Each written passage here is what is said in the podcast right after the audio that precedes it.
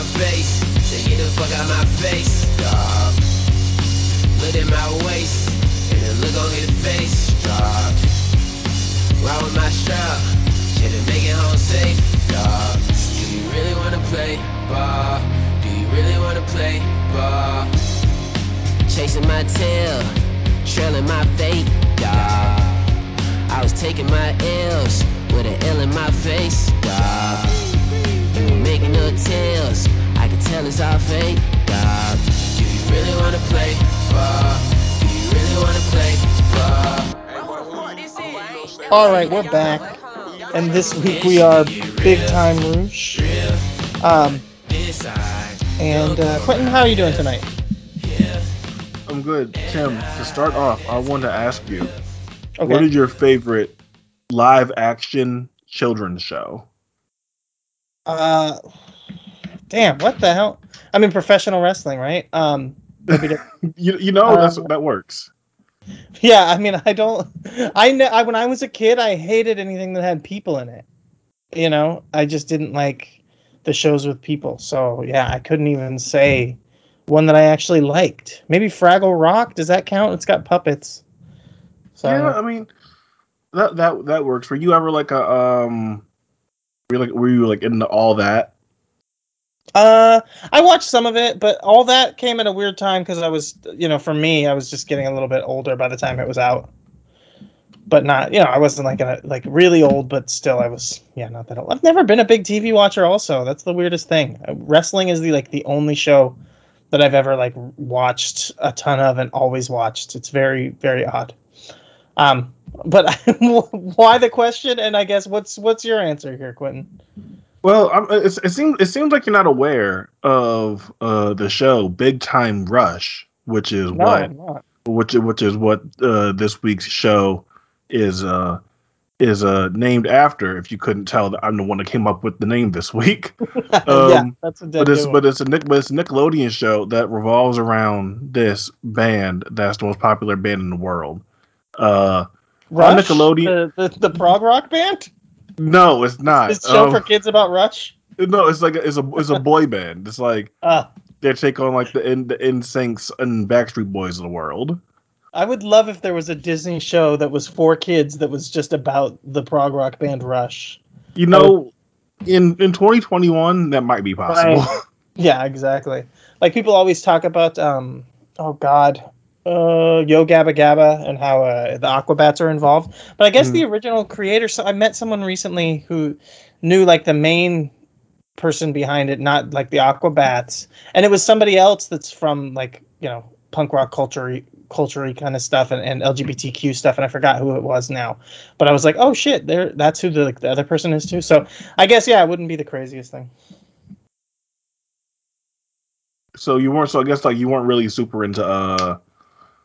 I guess like what were the what were those like those uh the nineties uh sec- the sitcoms? You weren't like the Saved by the Bells and stuff like that either. No, no, no, no. Uh, I watched when I was like in like elementary school. Power Rangers came to America, and I was really excited about it for a while. Um, and I wanted to watch it and stuff, but it was also like at a time where I had to rush home to be able to catch it after school. Basically, it was when it would air on T V when it first started. Showing and I couldn't because I couldn't always make it. It made me just stop caring about watching it, which is kind of weird, I know, but that was like how my brain has always worked. That's why wrestling, I think, was something that I've had at times been so obsessed with, especially at times when it felt like it was possible to watch everything. You know that I would like try to watch everything. I'm a real like crazy completist like that. So, so that was like one of the few times where like a live action show was interesting to me as a kid. Um, but I gave up on it when I felt like, oh, I'm not going to always be able to catch this, so I'm just not, I'm not even going to try. Understand, understandable, understandable. Yeah, exactly. Very odd. Um, but yeah, so let's see here, Quentin. Um, I feel like there's a ton of news and a ton of important things going on. Um, but, uh, nothing that I can remember in wrestling that I really care about. Um... Yeah, I don't know. What any news, any notes, uh, things like that that have been interesting to you lately? Uh, No, I mean it seemed, it seemed like the first night of Fyter Fest was was was pretty fun. I know, I know you're gonna get to to a little to a little bit of that, but yeah, yeah um, even like okay, so transparency here, um, the big boss man here at the uh, network, Sam, uh, is raving about this R O H show that we're gonna review tonight. Did he really rave? I didn't see it, him. I don't know rave. Much of this is a bit. I don't know how much of this is him genuinely believing this, but keeps talking about this new era for R O H, and hopefully it's a bit. Hopefully he that didn't, part I think is a bit. Hopefully he didn't enjoy this very much, because I left this show in, uh, I guess, other than Gresham versus Mike Bennett being okay, I was, I was left very confused as to why Sam was so excited about the show. Yeah, see, I don't agree with you there. I liked this show for the most part. I right. wouldn't say that it had like a ton of great stuff, but it definitely had some uh, some interesting matches and some interesting direction. And I mean, okay, counterpoint or other point. The only other promotion that isn't like one of the big, you know, four or five promotions that have existed forever, except for A E W, that's like relatively new, that has any buzz is like Gleet. When we're in the world where like the online hotness that people are constantly talking about is Gleet, you're going to tell me that this R O H show isn't on par with like deserving similar level of buzz? Ooh, shit, my bad. Get my, my headphones out. I heard a little oh. echo there. Yeah, my bad. Knocked my, my, my headphones out. It's fine. Um, I mean, I guess, I mean, I guess that's, I guess that's possible. Um, but tell me that's not fair. Tell me that this R O H show wasn't as good. You know, maybe not as good in ring, but everything all in, in together. Like, I can't say that this is like doesn't deserve some recognition at the same level. And people are going crazy about Gleet. I mean, you know, like I, I just, feel, I just feel like weird praising a show that has Brian Johnson on it as a major like plot point. Sure, sure, sure. Yeah, that, I mean, that, he's one of those guys that I just don't get at all who's being, pre- I mean, we're going to talk about it in the review, so we can wait for that, but yeah. Um, well, I mean, geez, Quentin, I was trying to, I was trying to set you up here. You, you said you wanted to talk about politics a little bit, so I'll just say hands off Cuba. That's all that needs to be said. I think that's the, the only point I think that we need okay. to make. I don't, you have Look, any deeper. Um, any mentioning of Cuba's current situation without mentioning the without mentioning the decades uh, of continued harassment on a small island country just because they happen to not um, abide by your by your uh, capitalist Western United Powers regime, when they have no capacity to bother you or affect you or go to war with you or anything or anything like that. And all this continued harassment over the years, and not mentioning how these embar- these embargoes and, san- and sanctions and blockades could affect this country's ability to feed to uh, to feed its, uh, its its citizens and its people and thrive and get the necessary uh, supplies and resources in order to maintain itself. You can't you're like you're not qualified to talk about these things. Joe Biden is full of shit. Anyone that's talking about these things on the congressional floor and talking about supporting Cuba while also not mentioning the U S's direct harassment and uh, just just straight up bullying of this country just because it happens to be socialist, you you're part of the problem here, because because a country like Cuba will never be able to just exist in peace because of these Monroe Doctrine ideas that anything that exists in the West, in the Western Hemisphere, that the U S is allowed to fuck with it. And yeah. that's what that's what I'll say there. That's it. And that's one hundred percent correct. And and at least some people with any fucking brains are pointing that out. You know, the people who just overlook the history of the embargo, and you can try to argue however you like. It's it's insanely short-sighted to try to pretend like, oh, you know, they're the, the protests and all this are not just based on things that are coming from the embargo. Everything is colored by the embargo. It's, I mean, if you want to look at it, it's decades long, like, oppression coming from us that affects their entire economy in every single way. Every transaction that happens is affected by the embargo. So any issues are related to the embargoes. Point, like, just that's the that's the end of the conversation, no matter what anyone has to say. The other side of it is Cuba's major trading partners have all been hit hard by COVID as well.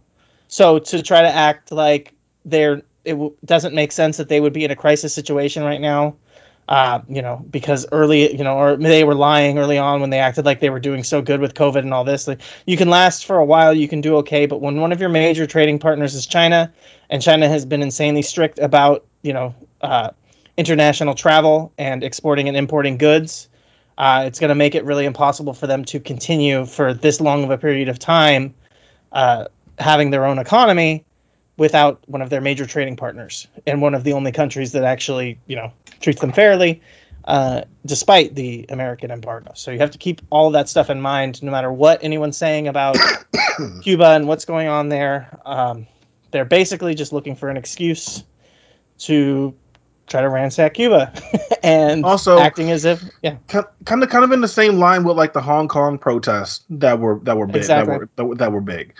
Is that these are things that are like legitimate problems and concerns that civilians should be able to have, but it shouldn't come at these expense as the civilians blaming a con- blaming the country and leaving out all these other details about why they're in this position. It's not because of Cu- it's not because of Cuba and Cuba being and Cuba being socialist or Cuba being communist. Communist, just like in Hong Kong, it's not be it's not because of uh, whatever whatever reasons like the Western media tried to tried to point it out to be. These reasons are influenced by West by Western capitalist ideals. That's what these yes. that's what these reasons are influenced by. So yeah, if I want to see Cuban people um, get the get their get their concern get their concerns addressed. One more one more thing is like people are vastly overestimating how big these protests actually are. They're making it seem like these are like these big gigantic nation sweeping things, and they aren't. But ultimately, people need to look at the situation, and while you want people's concerns addressed, realize that these things are being directly influenced by Western capitalist ideals and things that Western uh, countries have directly influenced. So you can't sit there and just look at the, look at Cuba or look at China and then by proxy Hong Kong and then just decide, oh, bad country, you're wrong, you did that, when other countries meddling in their in in their situation, in their business, and people that do align with ideals of uh, U S imperialism and Western imperialism are a direct reason into why this stuff is happening. Right. And you have to keep in mind that you can't play both sides on this like some people do, which is to treat Russian descent towards their government that's, you know, communist as being good on face value and correct and the correct decisions and the correct points, and then look at the mass actions in the streets during the summer here in America where people were, you know, rioting and looting and causing all the, this, this harm and protests, and say that, you know, that's why are they burning down their own cities, that they're just, you know, On, on one side, you understand that not everybody who is protesting is necessarily a rational actor, because most of the times, I mean, by definition, a protest is not a rational action because you are going out into the streets and intentionally breaking the law. That's the point. You can't protest legally. Legally, protesting is pointless. There is no, no such thing as an actual legal protest. So by its nature, any kind of protest is an irrational action. To, to to then say, well, it doesn't make any sense for people to go out and burn and loot their own communities in the in the name of saying that they're not being treated properly, um, when you can understand that those actions are happening because it's an outcry and it's people who are pushed to the brink and they're doing things just to basically send a message that says we can't continue on this way. And then to say, well, okay, but the Cubans protesting, and if any of them are chanting for America, that's because they're actually very smart and they're being super rational actors, and they know that actually communism is bad and America would be America capitalism would be much better for them. it's irrational actions on both sides. It's just people lashing out because they don't understand, or they do understand, but they just can't take the systemic issues that you can see are what are really causing the problems need to be addressed, not the direct concerns uh, or not the direct, you know, statements of the people, but read their actions and see what are they doing? What do they need? What's causing them to feel like they're at this breaking point? And that's what really needs to be addressed. And that's the thing where it's like, yeah, like, oh, okay. So, you know, when people are protesting in the streets and saying that we need to abolish the police, they don't know what they're talking about. They're just talking out of their ass. But when Cubans are saying we hate communism and it's killing us, they're, they know exactly what they're talking about and they're geniuses, right? Okay. So, you know, we see that whatever fits the narrative that people want to use, that's what they're going to use. Yeah, like, but like this is like that's been like super, uh, super frustrating to see because it's like it's it's like the same kind of tactics and like it's the U S Like you know what the U S is doing.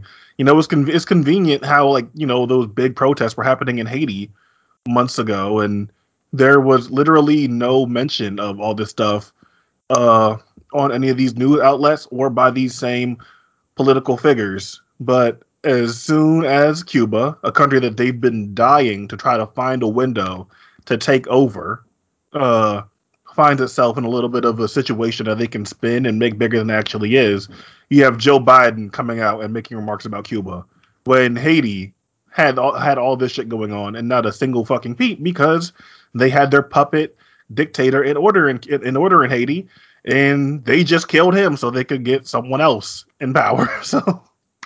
Yeah, I mean, someone just killed him, right? We'll see. We'll see uh, who it was, or figure whatever it's out. But it definitely helps because there was there was upheaval coming, and a lot of it was based around that. You know, prime minister, dictator is probably the better word for it, um, and what he was saying. So yeah, this is a nice, clean way to transition to you know whatever. Yeah, whatever American-backed dictator we will install there. Um, just like, I guess maybe they're thinking they have a chance in Cuba with the same thing. There's not necessarily a power vacuum. The, the chain of, the chain of, uh, of government was pretty, pretty smoothly transitioned, but we are, you know, relatively recently, the first time there hasn't been a Castro in charge of Cuba in a long time. So mm. maybe they think Cuba's weak, you know?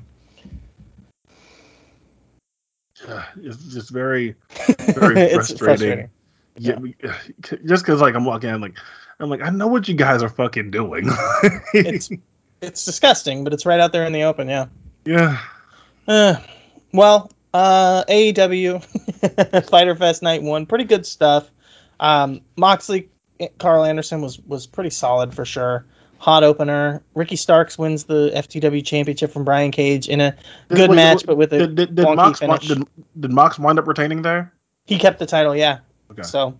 all that talk about what the heck was going on there was for nothing. Um, yeah, Starks wins the title in a bit of weird booking, but a hot match until the finish. Uh, just one of those, like, swerve finishes where someone who's helping someone in the end, like, messes with them in the beginning. Whatever. It is what it is. Um, Sammy Guevara beats Wheeler Yuta in a quick but...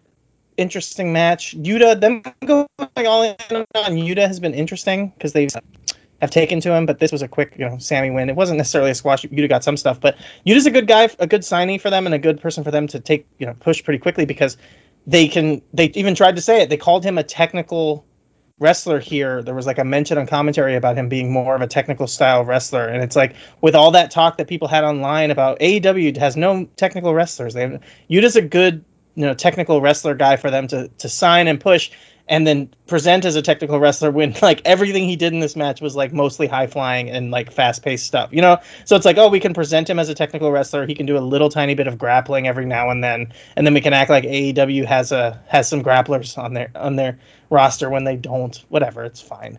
Um, solid match, though. Um, either way, the, the main event, Darby Allin versus... Uh, Ethan Page was phenomenal, and, you know, the ratings are in. Show did fucking, seems to have done huge numbers, even going up against the N B A Finals. And uh, Darby Allin, I mean, we talked about it. Darby Allin, Wrestler of the Year.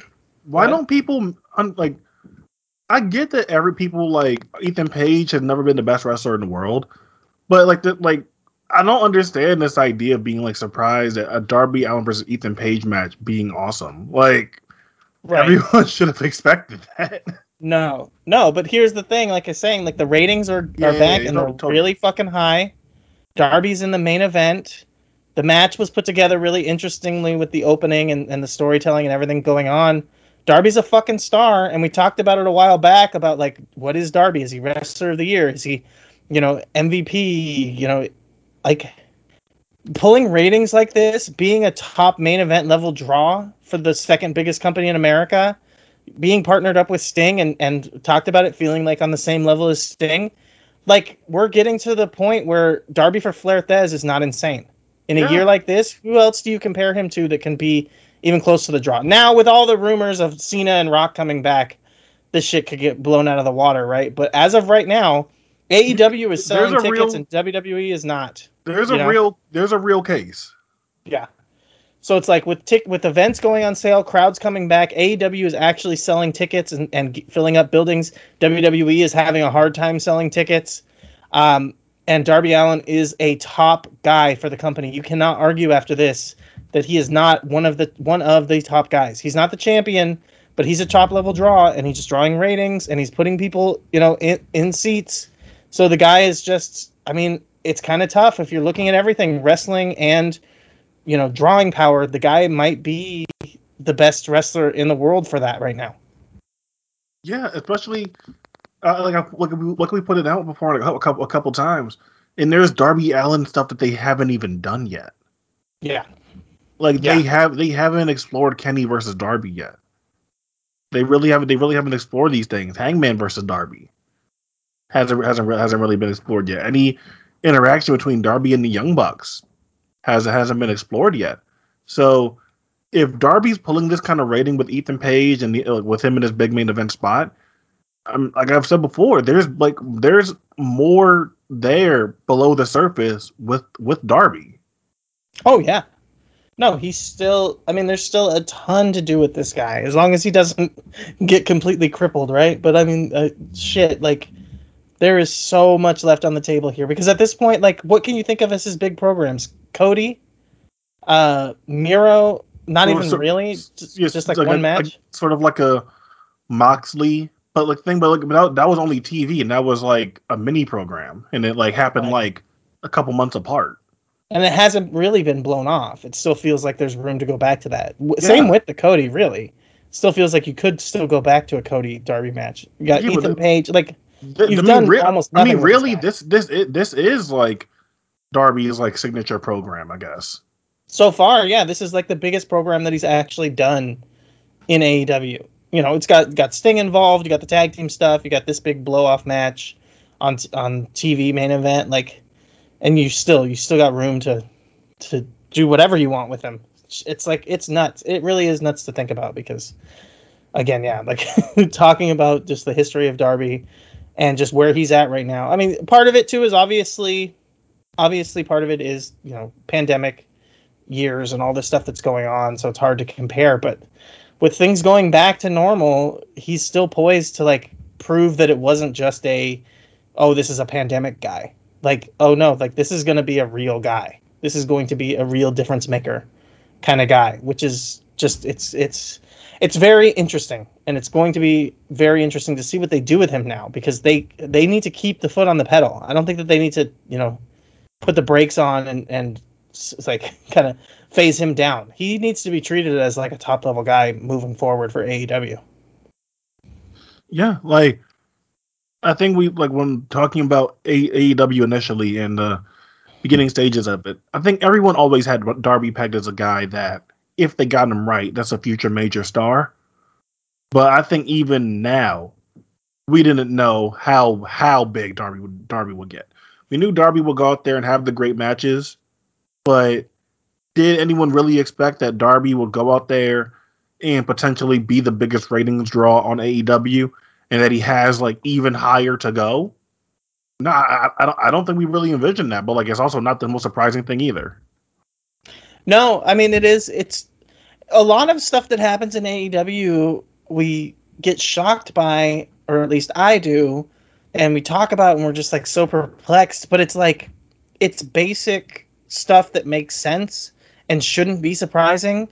But we've just been trained for and beaten down for so long by W W E doing it wrong that you forget that, like, this is how wrestling should work. Because this is basic stuff. This is like basic old school wrestling. Like, you got a guy, he's getting over. Who cares what he looks like or that he doesn't fit the mold of what you want? He's over. So go with it. You know, but it's like, like you said, looking at it on paper before, you think of it W W E and you just think, oh, they're never going to actually do anything with Darby. You know, just because he's he's small, he's weird, all that's. I mean, fuck, I talked about it with Moxley in the past. Moxley being a little bit goofy and weird and not fitting the mold of what Vince liked held him back in W W E. And he's, like, big. He's gigantic. He's, like, a really big wrestler guy. And, you know, but just being a little bit off makes it so that they don't get a push in W W E. Like, Darby, no fucking way. So, yeah, the, the fact that he is. And he feels like definitely an A E W lifetime guy. On top of everything, like the idea that he says he doesn't really care about, or he always kind of cared less about money and all that stuff, and he was fine with living in his car and everything about that. Like, the fact that A E W has given him all this, I really think that he's the kind of guy who's, like, not going to go to W W E ever. Yeah. Because what would make him think he can trust them? You know, they, historically, they never can. And if A E W is going to take care of him, why would he ever even think about leaving? So, and, and then yeah, coming in, and, and then coming into N X T and, like, having Gabe there. Right, exactly. That doesn't help. That doesn't help at all. Which I didn't even think about that as well. So yeah, there's there's no way he's like an A E W lifer, which is pretty cool to think about that he could be a top star for them for for the foreseeable future. Yeah. Uh, R O H, the greatest pay-per-view of uh, of the pandemic era. Um, I guess not, right? They have a crowd, kind of. Um, did you watch the pre-show at all? I did not. Yeah, I didn't expect you to. I think I only watched the singles match. I didn't watch the... There was a tag match with uh, P C O and Danhausen, so I think I stopped watching when the match was going to start. I, like, paused the show, and I was going to go back to it, and I just never did. Um...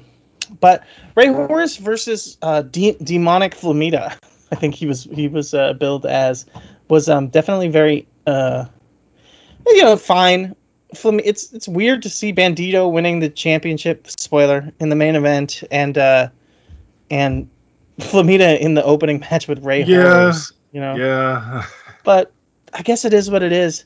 I was watching it and I was thinking about how.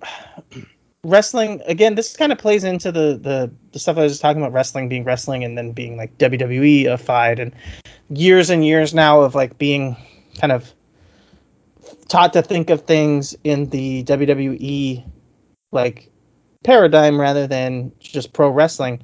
And I was thinking about Warhorse and how, like, I've always been, like, whatever, and kind of thought, like, why do people use this guy? But in this setting and what he's doing here, I was like, oh, yeah, like, this is the perfect guy for this. He's, like, solid. He's doesn't fuck things up. He's a good, you know, a good enough wrestler, and he delivers you, like, decent matches where he can put people over. Like, of course you need a guy like that as, like, just it on the roster. You know what I mean? Like, jobber to the stars kind of level guy. But it's like W W E just doesn't really have people like that, or, like, people that they, like, present that way. Um, even if everyone is bait, because everyone's just, like, treated as the same level. So it's like, oh, okay, like, I kind of thought about it, and I was like, yeah, like, over the years, I've always been like, why did people fucking even use this guy? Um, but it's like, oh, yeah, like, he serves a role. So that was kind of uh, was kind of uh, what crossed my mind during this match. But otherwise, it was, like, fine. Um, like I said, didn't watch that tag team match because do not have time for a tag team of Danhausen and uh, P C O. You, um, you, you, you sure, man? Seems like your thing. Yeah, I'm not gonna not gonna take my time for that one. Um, I have no idea. I I couldn't even begin to imagine. I couldn't dream to imagine uh, what what happened in that match. Like a tag team of of Danhausen and P C O. I did think about it when I realized that I didn't watch the match. I did think about the fact that um, oh, and I listened to the the Submission Squad. The, remember that that uh, that old stable. Um, the, you know, they, well, they, well, like, were they, well, I think they were like were they were they like Submission Sorority? No, no, no. The The the stable of like uh, Pierre Abernathy. Um, oh, okay, okay. uh, what's his name? Gary J. and Matt Jackson, but that wasn't what he went by when he wrestled. Um, but, and how they run Saint Louis Anarchy. They do a podcast, but it's not out very often. But it came out, and they talked about uh, Warhorse showing up on their show and stuff. And I I thought about it. Danhausen is signed to R O H and working on their fucking dark show, and Warhorse is still just working like Saint Louis Anarchy. And like, that's Warhorse insane. Isn't great, but he's fucking light years ahead of Danhausen as a wrestler, right? Yes, way better. Like, what the fuck? But you know, whatever. Yeah, um, like, like, I, don't, I don't really know what we're doing here. Yeah. Pay-per-view opens up. The Briscoe brothers come out. Um, and I guess they had some kind of like fight on the ranch or whatever that was on YouTube. I actually yeah, saw the yeah. YouTube uh, fight, video. The fight, on, the, fight, the fight on the farm. Yeah, I saw the YouTube video before I even watched this pay-per-view, but I, I, I was like, oh, I should check that out, but I never went back and did. I guess that kind of plays into this because there's some kind of beef between them. Did you watch the fight on the farm? I didn't. It came across. It came across my uh, my YouTube recommendations, and I thought about it for a second, and I said no.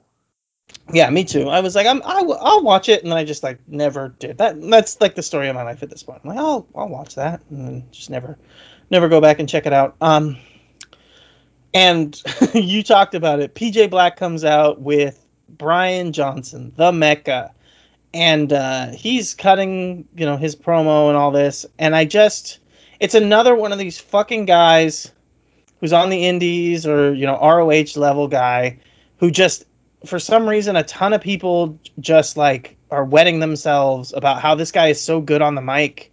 And I hear him and I'm just like, he's fine.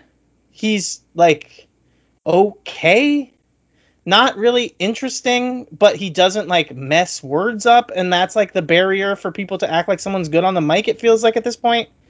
And he just talks and talks. And I'm just like, well, is this guy going to ever shut the fuck up? And I was just so annoyed by this guy. Um, yeah. And not like in a, oh, there's so much heat, but just to like, why do people talk about the, this guy like he's fucking, you know, oh, he's a, he's good on the mic. I, I don't see it. I really don't. Um, yeah. What, what do you, what, how do you feel about Brian Johnson? I, I think that our standards are very low right now. I think that we have very low standards in uh U S wrestling right now. That's not A E W. I think that sure. that's I think I think that that's more of the thing. So he comes around, it's like, oh wow, a guy that can like talk coherently, man. Yeah, like that's the level, and it's it's fucking sad. Uh, the match itself was fine, I guess. Some back and forth. Uh, Double good double team stuff from the Briscoes, but like P J Black and Brian Johnson just feel like nothing as a tag team to me. Um, I guess yeah, I guess the, the, ex- the exchange between um, uh, Brian Johnson and Jay was all right, but but still, yeah. And then P J Black is one of the most confusing wrestlers I think I've ever seen because I don't really understand this hair and facial hair thing that he's been going for the last couple of years. Yeah. I don't get it. P J Black's a guy who I like, um, I feel like I make myself think that I like him or he's good every now and then. And then I watch him wrestle and I'm always like, I don't think I've ever liked one of his matches. Yeah. But like in theory, when I think about him, I'm like, oh yeah, P J Black, he was good. And it's like a it's like a weird like he was like one of the better wrestlers in the Nexus or something. So I just think like, oh, he's decent. But then I watch I've never seen him have a good match. I've never really cared about anything he's done. So yeah, I'm just like that's where I'm at with uh with P J Black. Um follow that up with Flip Gordon versus E C three. The essential um, character. Yes, the, the, the narrative has been freed. What the um, what the fuck is this? I I've seen I know that he's been there and like had like a feud with Jay Briscoe and all this stuff. What the fuck is this character? No clue. And this match was particularly odd because I think that he's just back from an injury. I think I heard. Um, and he lumbers around the entire time, even before they start the knee selling thing. He seems like he's almost immobile. Um, they can barely like move around, and then continues. Like, obviously, once it turns into the story of the match and working the knee, I guess it makes sense. But he's just a big stiff. And it's crazy because, like, Derek Bateman wasn't wasn't this in the beginning. Yeah, like, he, you know, he, he had he, some personality. He was not. Yes, he, he, he had some, like, explosiveness to him. Yeah, he could wrestle. He'd be interesting. He had personality. And now he's, like, this weird. And I can't get this fucking narrative, you know, free the narrative thing. Like, it, it feels like a MAGA guy presentation, you know, like, oh, yeah, the, the you know, the, the, the liberals don't want me to say, but then nothing about it ever comes across like it's actually really a political or like anti-cancel culture thing. It's like he's trying to like channel Austin Aries' social media personality, but like do it in a way that's not going to offend anybody by just being like, I'm edgy because I I think that normal people are dumb. You know, like that's like the extent of what he has to say, but he's not talking about vaccines or, you know, vaginas tasting like pennies. Like he's none of that's coming through it. Um, so it's just like a lot of nothing. It's just like a big empty balloon. Um, and, and yeah, the and, selling. And, and then and then somehow, like, if there's any place in which he should uh, maybe tap into that, it'd be facing Flip Gordon, who probably stands for all those things. Yeah. No, no, Flip Gordon is totally that guy. Like, he's playing like a Flip Gordon kind of character, you know? But yeah, like the kind of idiot who says the earth is flat and all this stuff. Um, But yeah, so he was, like I said, he was already lumbering around and seemed like he was almost immobile to begin with. Then he starts, you know, he's selling the leg, and it's not very good selling, but he's just continuing to be stiff and slow and look bloated, um, which is like, whatever. I mean, he looks great. Honestly, he's all muscly and stuff, but he can barely fucking move. So he, he, he, always, he always looked great, but like now yeah. he just he just in a, he just in a spot where he just yeah, is not really like, what's the point now? The one thing that was a takeaway here, and it reminded me of um, of this really, really insane, stupid thing that I heard Dave trying to argue about, that like R O H should turn into being all pure wrestling. Like they should make that the pure wrestling rules be their, their main rule set so that they have something different that stands out. It was like just a cockamamie insane like idea. But what I thought about was this match and this while I was watching it and kind of the presentation and how Flip Gordon is kind of the perfect guy for R O H right now, um, to be able to go between the two different styles, because right now R O H is like pure wrestling and then like lucha guys, and Flip yeah. Gordon can kind of live in both worlds. Um, you know, and he showed it in this match a little bit. Like he, he could do some wrestling and some mat stuff, and he can also do some high flying. And I was like, damn, they should go with Flip Gordon as one of their top guys right now, because he can like kind of fit those roles. He's got some, you know, built up equity in the company. He's been there for a while. He's decent. He's fine. Like, to me, Flip Gordon's issue has, I mean, he was definitely very stupid in the beginning and had like indie guy brain.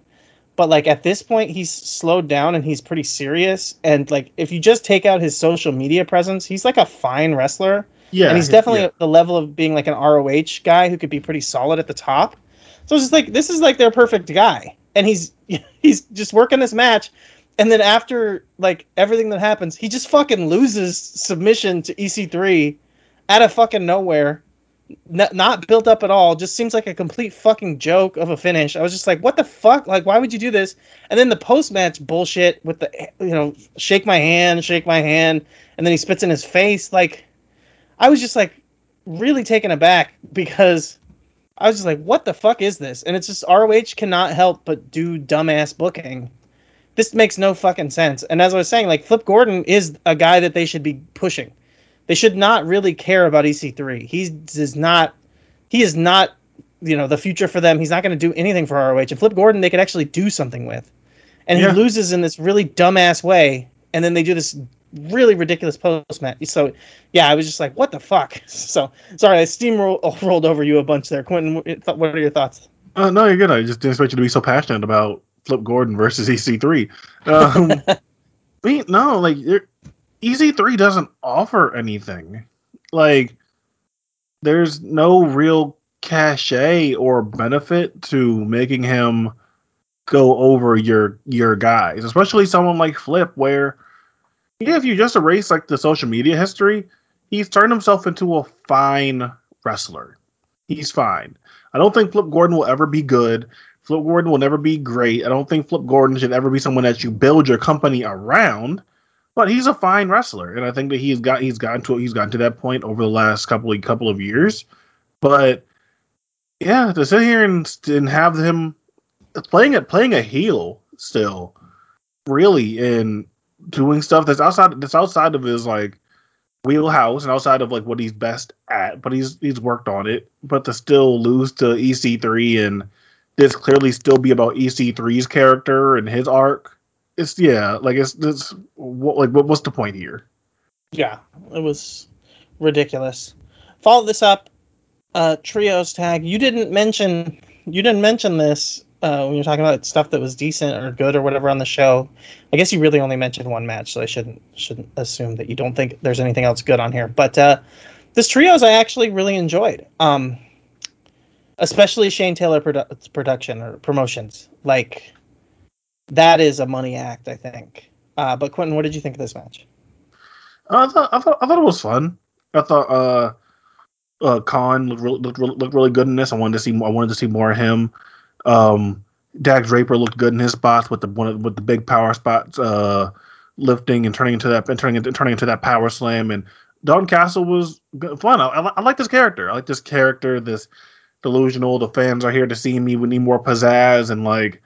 That uh the dysfunction that causes on his team, I, I like that. This this was fun.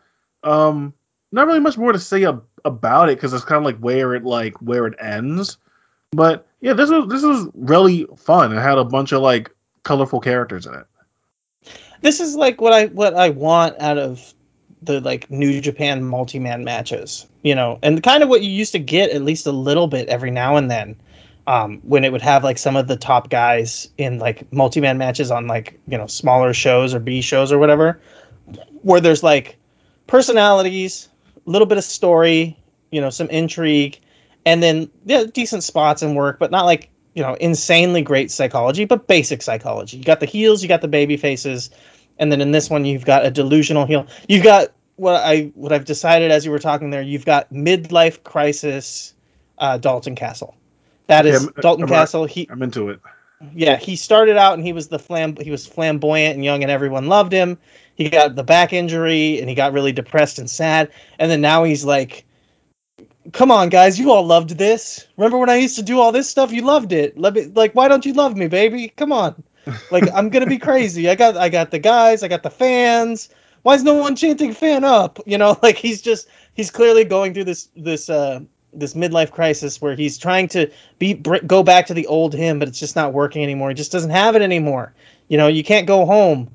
And uh, so I like that because, yeah, it's like causing issues. He's, he's we got to do it together when he climbs up to the top with Ison. Like they're going to do some like, you know, double high flying move together. Like, yeah, it's very was, uh, goofy. He, was, he, was, he was one of the boys, right?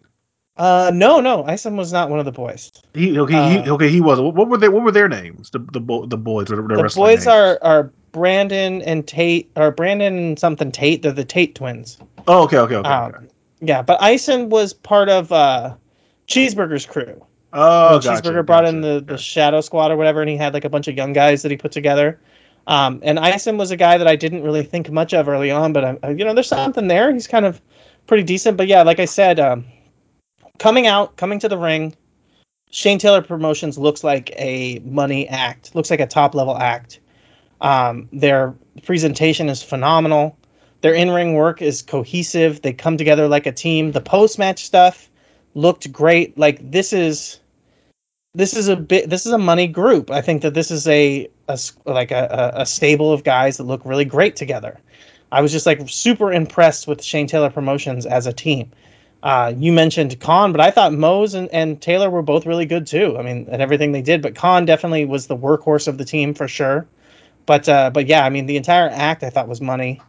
Um, just really great stuff. And and the the the babyface kind of team, Dak Draper looked good. Castle playing his character was decent. And Ison showed me more than I've ever seen from him before. So I was just kind of like, all right, like I'm into this. So so yeah, it's not like, you know, five stars. It's probably like three stars or something. But it's like it's it is what it is. It's a trios match in the middle of the card with some characters. It was like pretty perfectly executed for that, you know.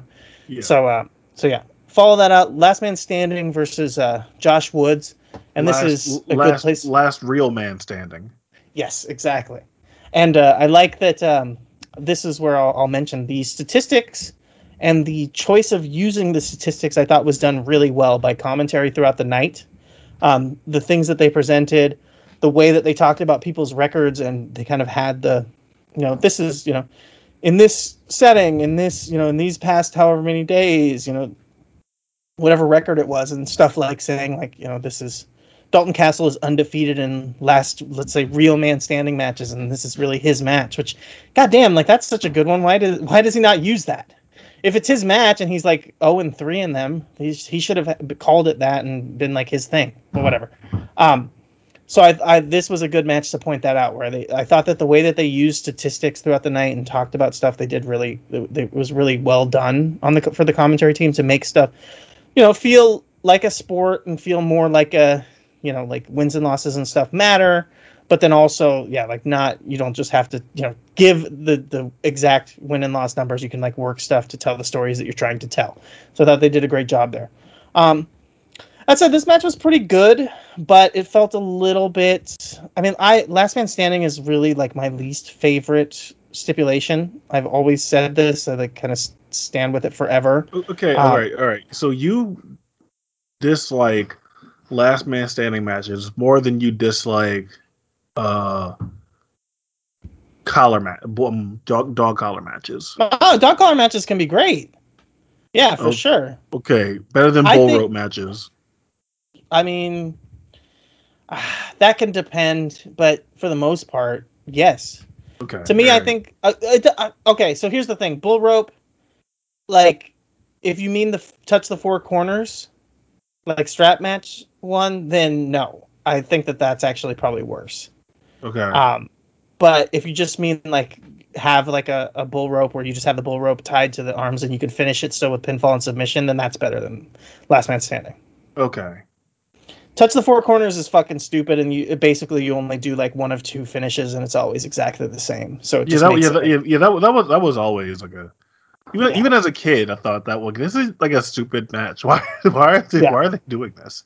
Yeah, but Last Man Standing, just the stipulation doesn't lead to entertaining matches because you're constantly breaking up the flow, and you're constantly doing the ten counts, and and then you get stuff like this where this match I felt was a little bit into the W W E kind of plunder style of match.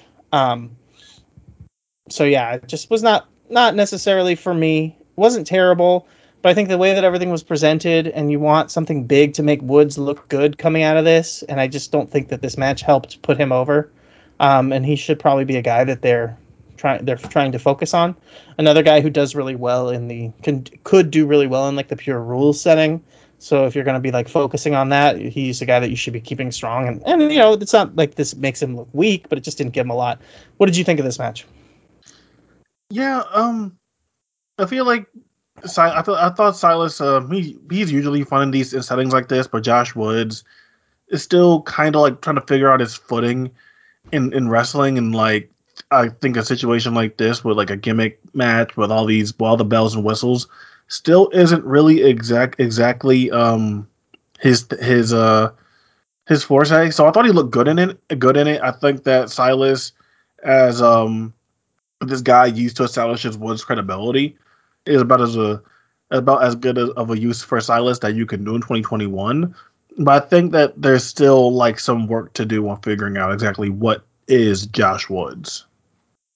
Yeah, it's just a bummer because he's been around for a while at this point, so you'd think they'd be starting to put that together. But yeah, you know, there's still time, I guess.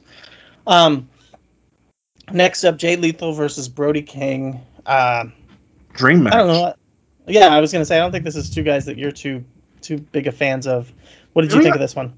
I mean, I like I like Jay. I like Jay Lethal. I think he's um. I, I think I think pretty highly of him. Um, you know, outside of uh harassment of uh, women and blackballing yeah. Taylor Hendricks from uh, from the from the promotion. But I don't. I know. I don't. I I like Jay Lethal. Brody King can be fun, but um, I like some of the ideas explored here.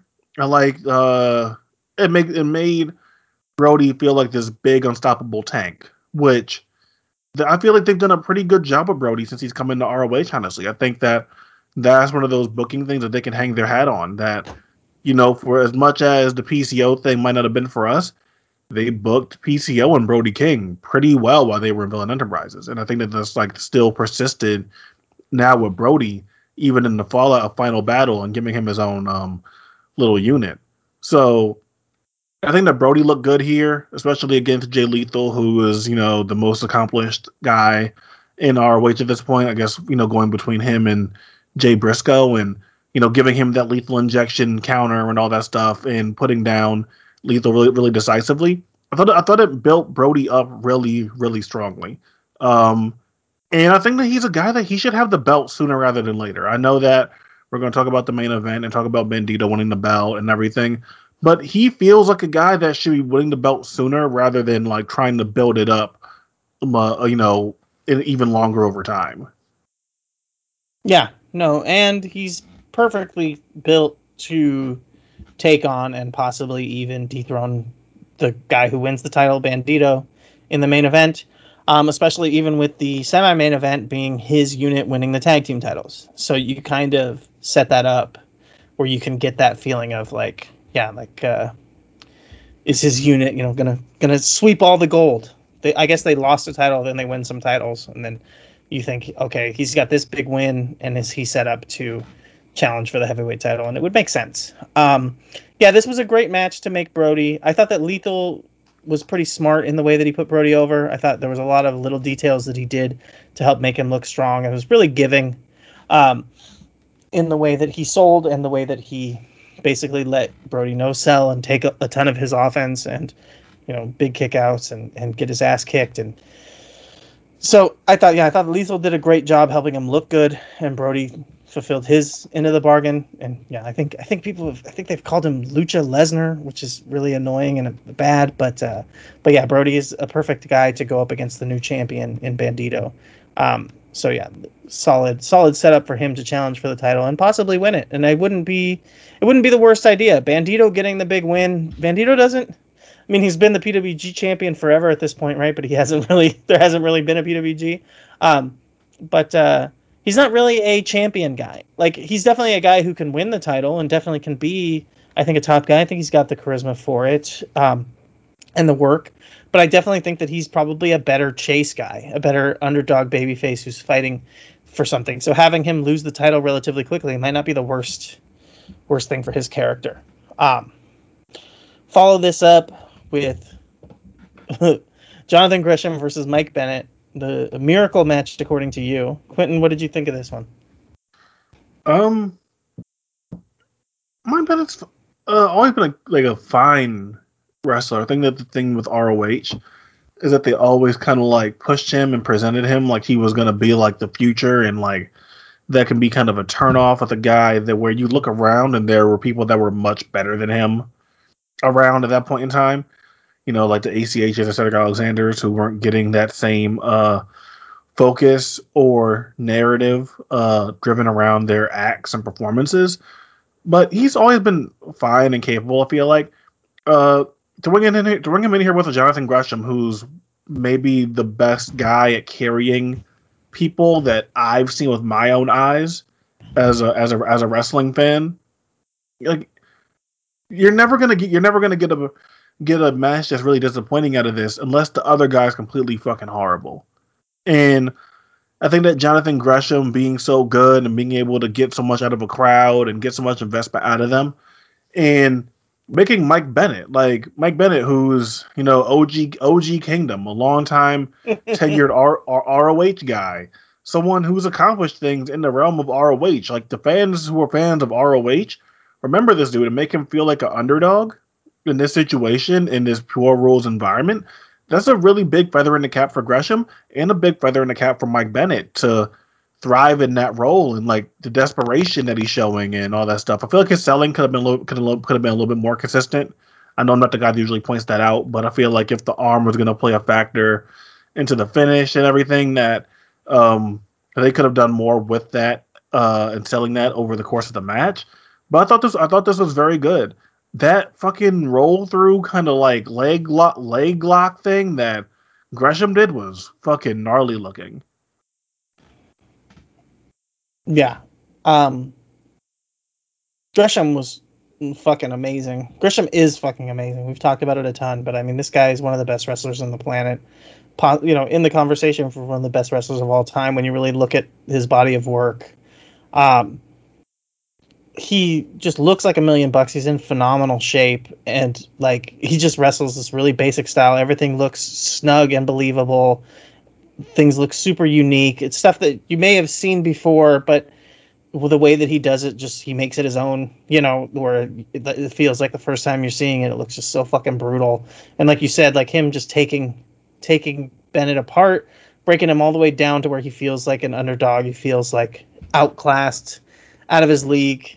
He's, like you said, a twenty-year veteran, a guy who's been presented in R O H from the beginning as a, you know, a next top guy, prodigy, you know, kind of big deal wrestler from the beginning, and he's in here, and Gresham just yeah makes him makes him sympathetic, makes him feel like an underdog, and just takes him apart. I was looking at it, I was looking up Bennett a little bit just to see, because one thing that crossed my mind was how this is weird, but that it feels weird for me to see Mike Bennett in R O H without Bob Evans. Was one of the first things when he came out. I was like, oh, where's Brutal Bob? You know, it was odd. um, but uh, I, so I was just checking it out. And this makes, this just makes like the most sense ever, is that on Cage Match, it shows Mike Bennett as being trained by Steve Bradley. Oh, wow. And, really? Yeah. Do you, you know who Steve Bradley is?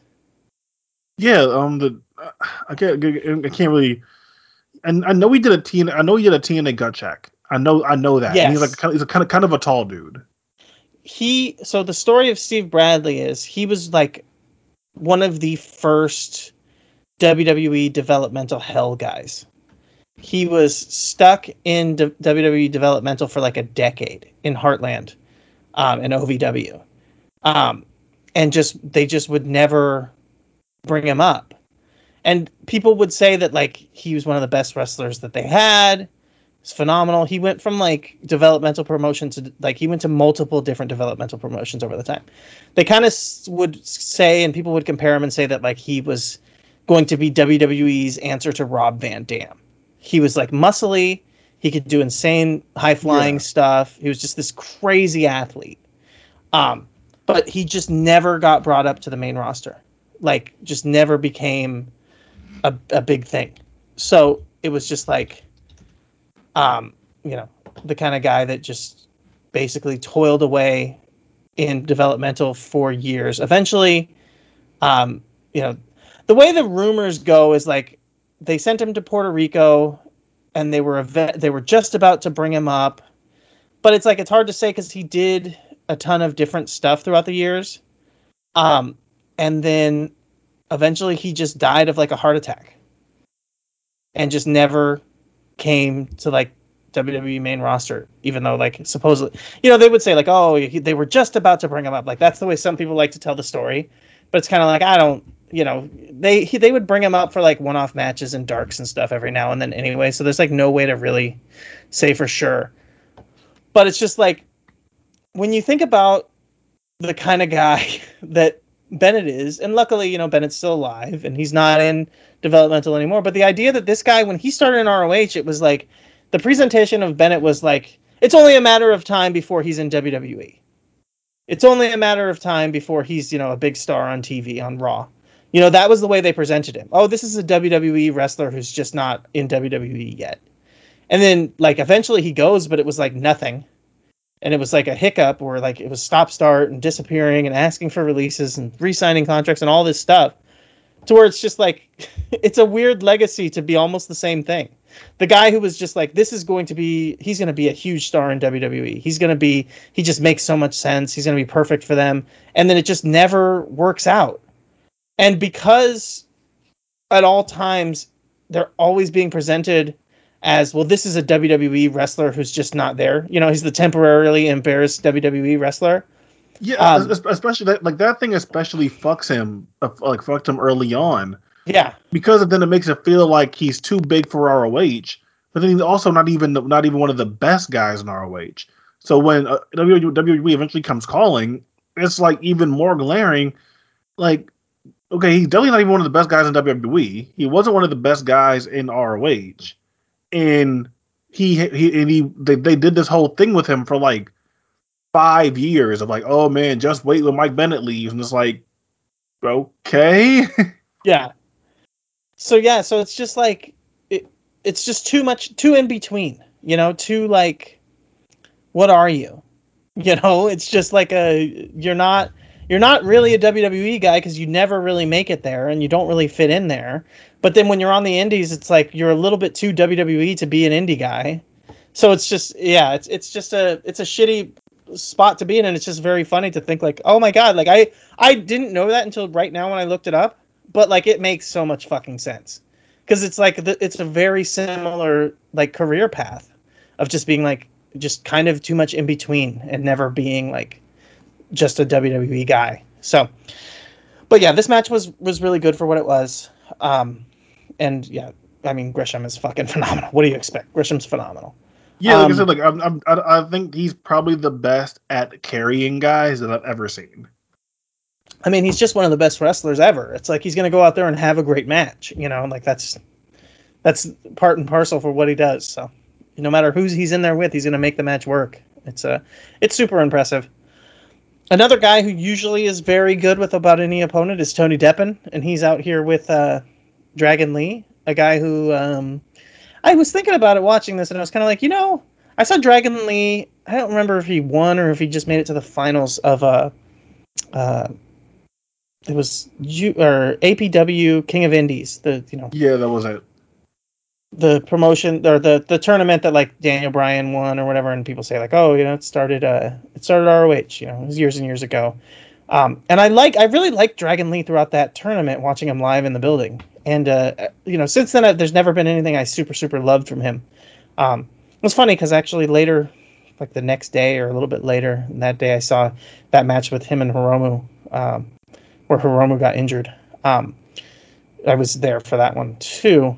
So, um, yeah, like ever since then, I was just like, I've just never been a huge Dragon Lee. Like nothing has really like done it for me. This was like the closest where I was like, oh, Dragon Lee is like kind of, kind of getting there, you know? And then, then the match kept going and then there was a lot of really stupid fucking spots.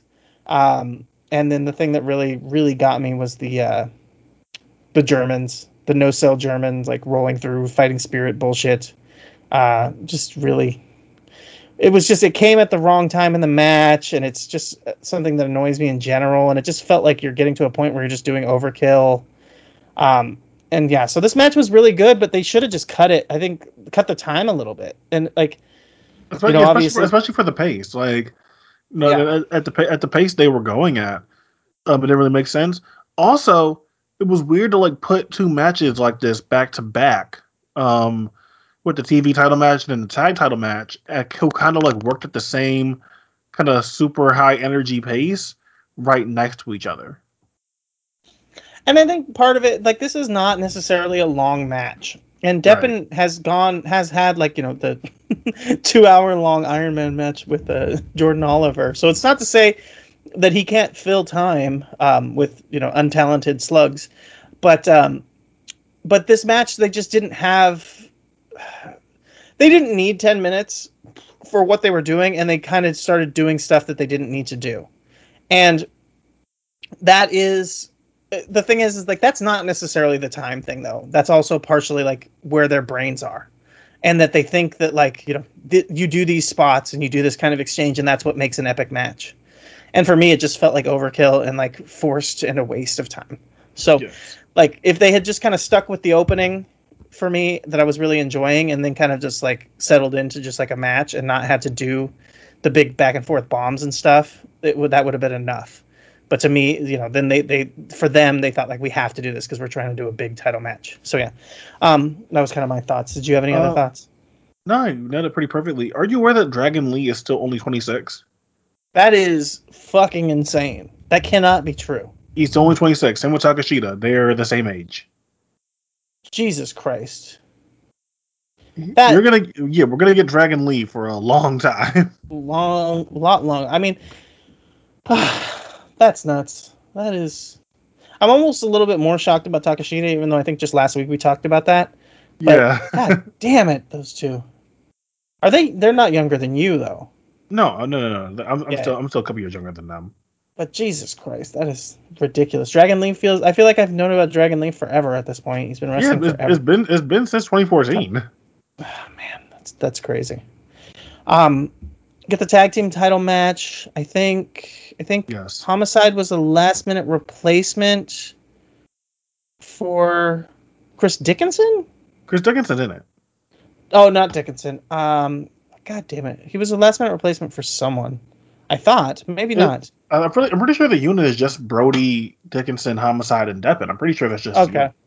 Yeah, for some reason I thought that he was a replacement for somebody, but he's not because that's the entire unit. So let me, let me make sure. Yeah, yeah, yeah, yeah. That's the whole yeah. unit. Yeah. Um.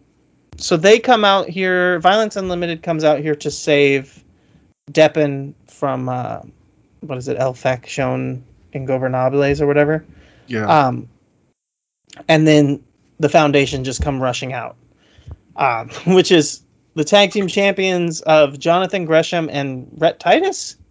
Yes. Which I was not aware of, that they were the tag team champions. The last I, I had rem- remembered that the tag team champions were like uh, Gresham and Lethal, but I guess Dragon Lee and Kenny King had had the tag team titles yeah, since ha- then. Thing- yeah, things happened between that. Yeah, for some reason, yeah, they did like an interim, like a, a title switch where they put the titles on Lee and Kenny King so that they could then switch... To, oh, t- it was initially Titus and Williams. That's the replacement. Tracy Williams is out. Gresham was replacing Williams. Okay. Oh, okay, gotcha. So that was the change. Okay, so Gresham sh- shouldn't have wrestled twice tonight, and he's not. He wasn't a tag team champion again, um, but he was in here defending in place of Tracy Williams, which was fine. But then, like, they didn't, they didn't tell that story at all. Like, they did not. Seem to give you much of like a Gresham already had a really hard fought match earlier, like a long match. It's, like it seemed it seemed more about like Rhett Titus and then like facing a guy like Homicide who was around when Rhett Titus was, you know, still like an underling in R O H. Like that felt like more of what they were trying to like push. Yeah. Yeah. So it just it kind of felt like they this almost felt like. Uh, They just took the match that they were going to have or the story that they wanted to tell with Tracy Williams, and they just still did the same match, basically, and the same story instead of, uh, you know, adjusting for the fact that Gresham was in here repl- in replacing.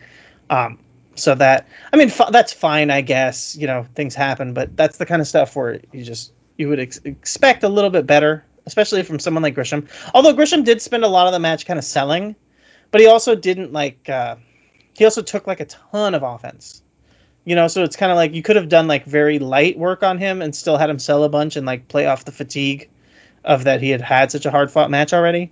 Um, but instead it was kind of like he was just getting the shit kicked out of him was why he was disappearing at times. Um, either way, uh, it was, it was, you know, fast paced. They definitely did a pretty good job working with the gimmicks here. I thought that this was be- a, a better use of like outside gimmicks and stuff like that than the Last Man Standing match. They kind of made the stuff, they built around stuff a little bit better and made stuff seem more important. Um, especially like the fork, you know, like teasing the fork and then eventually building to using it. That was good. Um, so yeah, I mean, but I think you're right that having the match before this and then follow up into this match, it just, it definitely, um, felt like overkill. And it also at times, you know what this kind of slightly reminded me of was like like doing like a pale a pale comparison of like those really good um Doom Patrol tag team matches that were happening in Evolve when they yeah. were the tag team champions. It was like replacing like Jaka with Homicide, so you're not even getting Jaka's work, and then like having like Gresham in here and Rhett Titus instead of like, you know, Workhorseman or something. um, which is like a tag team that's like works really well in a setting like that. So it just felt like like a, a or, tone or, down or, or, or, or even like or that. even South Pacific Power Trip. Like yeah, exactly. So it's just like missing missing uh, kind of like trying to do one of those, but just like not not hitting at the same level that it did in the past. Um, Get a little interlude here with like some women's tournament stuff. Uh, we've got someone's out and they are replaced by Chelsea Green, which is, I guess, a shocking turn of events. And she shows up. Um, I don't know if you even watched this segment. What do you think about Chelsea Green showing up in R O H? Is that a surprise? And uh, I, I I liked her as a decent wrestler before she went to W W E. So she's fine, but um, just like R O H. I mean, the Women of Honor is still kind of a mess. Like, yeah. So it's, yeah, still, it's like it's, she's. It's, it's, it's weird. It's weird that this will be her choice because it can't. That can't be the only offer that she had. Right. That's the part that seems odd because you would think that she, not only would Impact be interested, but that A E W would be interested. You know. So, but R O H has been a good like spot where you can just stop off and work a couple matches and not sign yeah, like a long term sure, contract. Sure. So, could definitely see something else happening there. Um, either way, I think, I think, uh, yeah, I think it'll be whatever. We'll see. This Women's of Honor thing does, like you said, feel kind of like a mess. Um, get the main event now. Again, I mean, I will say there was like a little bit in between, but if you think about it, these like these three matches are all very similarly paced back to back. Even the main yeah. event is kind of similarly like a sprinty match with some like brawling and outside of the ring stuff. But uh, what did you think of this? Yeah, um, Bush was really good in this. I thought this was one of the better performances I've seen from him in R O H. And he, and he had good matches here. He's had good performances in, in the in the company. So don't, I'm not trying to make it seem like Bush has been bad or anything. But it felt good to see him feeding off a crowd again. Like, one of the things that we talked about before here on, like, you know, Okada, he's a guy that really, you know, benefits from having a crowd. His you know, base wrestling skill, like, it's okay, but it's not like, you know, he's not Fred Yehai or or uh, Jonathan Gresham. Like, you know, he still needs certain things in order to create a good match. Anything with F T R, like, their entire style is, like, literally dictated off of, like, crowd interaction and crowd heat. Um, and Roosh is kind of in that same thing, so to see him, like, have a crowd to feed off of and a, a crowd that's rooting for the babyface, Um, to to feed off of, I thought that I thought it made for I thought it made for a good match. Bandido still isn't like the most sympathetic babyface. He's good. He's not like this all world babyface to like reel that like reels you in. Um, I thought Rush's performance really held this match together, but it, it still felt it still felt like a pretty important moment, all that considered. Yeah, I thought I'm definitely with you for the most part. Um. On everything you said there with with Roosh, I thought that um, he didn't, you know, he's uh, political, we'll say, and the finish was definitely political, but he was professional in the match here. He didn't have like any boo boo face. He wasn't like he did, wasn't like marking that he's losing the title and just like kind of dogging it. Like, he brought it, and he worked hard, and like you said, he fed off the crowd, which part of it could be that. He could have came out here with every intention to just like sandbag and, and, and you know, make Bandido look like shit when he wins the title because he's that kind of guy. But he didn't, you know, and maybe he got caught up in the crowd and like he's just having so much fun because he's the kind of guy who feeds off the crowd, you know, so used to it and not having a crowd. I mean, fuck, you said it. Like, Roosh not having a crowd is like, there's no fucking point. He might as well yeah, have not like, been wrestling. Like, there's no, there's no point there. Yeah, Roosh is not should not have been wrestling during the crowd. I get why he would, because money, right? If R O H is going to offer him money, might as well take it. But, but there is no reason for this guy to be wrestling with no fans. Like, that is the whole fucking point of Roosh's thing, is working a crowd. So he came out here and he was definitely into it, and he was working. He worked his ass off. He took most of the match, and Bandido, like you said, maybe not the most sympathetic seller, but Bandido, he's like diet Generico, you know. It's like he doesn't. He's Generico is one of the best all-time underdog babyface sellers. Super sympathetic. Bandido is not as like sympathetic. You don't like feel bad for him, but you start to root for him underneath.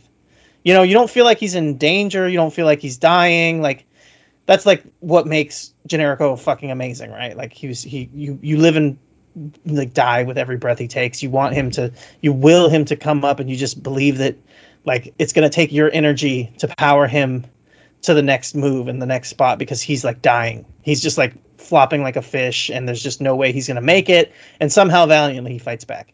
You don't really get the same thing with Bandido, but you do get the part where you like you you you're you're cheering for him and you want him to pull it out. But you don't feel like he's like dying. You don't buy into the emotion of that, like he he's just going to expire in some moment, you know. But it's like, yeah, it's like the it's the it's the knockoff, it's the dollar store Generico thing where you like kind of get into it and uh, you root for him and you want him to win, but uh, the selling is just, yeah, you don't get the sympathy. You just kind of he's he's charismatic, and then when he does hit his spots, they're, you know, it's cool stuff. So you like get into that, but. Uh, If you were going to have him win the title, this was done really well, like you said. Um, even the finish, which I think I, it was, I was lucky because I got a little bit spoiled. So I came into it expecting, like, real bullshit, like, real ruche, fucking political bullshit. But to me, I was like, I actually liked the finish. I thought it, it was done super well the way that it was pulled off. And and to be fair, I think that was on me because it was Joseph. Joseph Weirdness, we've talked about him in the past, um, who was talking about it. And I don't think he was even he was saying it was done well. But I just took it as like, oh, you know, Joseph likes everything. He, he's saying it was done well, but it was probably shit. Um, and it wasn't. It was like actually done well. And I don't think that it like, I don't think that it completely undercut Bandido's win. I just think that, yeah, it gave Rush a bit of an out. But it also, I think, helps add heat and build further. Because even though Bandido wins and gets the title, he also got like supremely disrespected by Rush. So now he's the champion. And he's got a reason to like say like I still I don't want to just move on and take the title. I still have unfinished business with Rush because of the bullshit that he pulled, ripping my mask, and uh, you know, disrespecting me post match. So to me, I was like, yeah, obviously it's Rush. He's being political. He's protecting himself. He's he's uh, you know, getting his heat back post match. But it was done well enough to where I buy into it to continuing the storyline. And you know, okay, that's cool. I can see. I can see us going back to this match and, and it being interesting now because you've got a little bit more juice to it. It wasn't just lazy, like, let's just brawl out into the crowd until the referee ends the match kind of thing. You know, they did it like in a way that helps push the story forward. Um, so that said, I mean, obviously R O H is back, baby. Um, this is like the golden age of R O H is, is coming back alive. Uh, Quentin, are we going to be reviewing R O H T V Weekly now? No, we won't be. Uh, we will not be doing that. I, I would I would like to not do that. Yeah. Um, but you know, this is I guess like a good, you know, first real show back for them, and they have they have wrestlers there that are fine, like that are that are that are good people that I like. Um, it's still like one of the least interesting promotions on earth with confusing stuff, but. You know, Jonathan Gresham's here, so can't really r- always write it off. Fair. Yeah, he got the best wrestler in the world, or, you know, one of the best wrestlers in the world in the company, so you can always expect something out of him. And they actually focus on him. He had two matches on the show, so. Yeah. Yeah, you know, it's kind of tough to say, like, oh, they don't, well, they have him, but they don't use him. No, they use him. Um, so, yeah. Hey, you know what? John, uh, John is worth every penny, I'll say, um, because the guy is phenomenal. Um... Anything else you want to talk about before we go, or just feel free to say goodbye? Oh, I think that's I think I think that's it for us. Uh, thank you all for listening. We'll be coming back next week. Uh, I don't know. We'll fi- I guess we'll, we'll we'll figure we'll figure it out. Nothing pressing. Maybe come back to say some A E W. Maybe we'll go back and do and do some Japan stuff. We'll see, but we'll figure it out. Thank you all for listening, and hope you're here next time.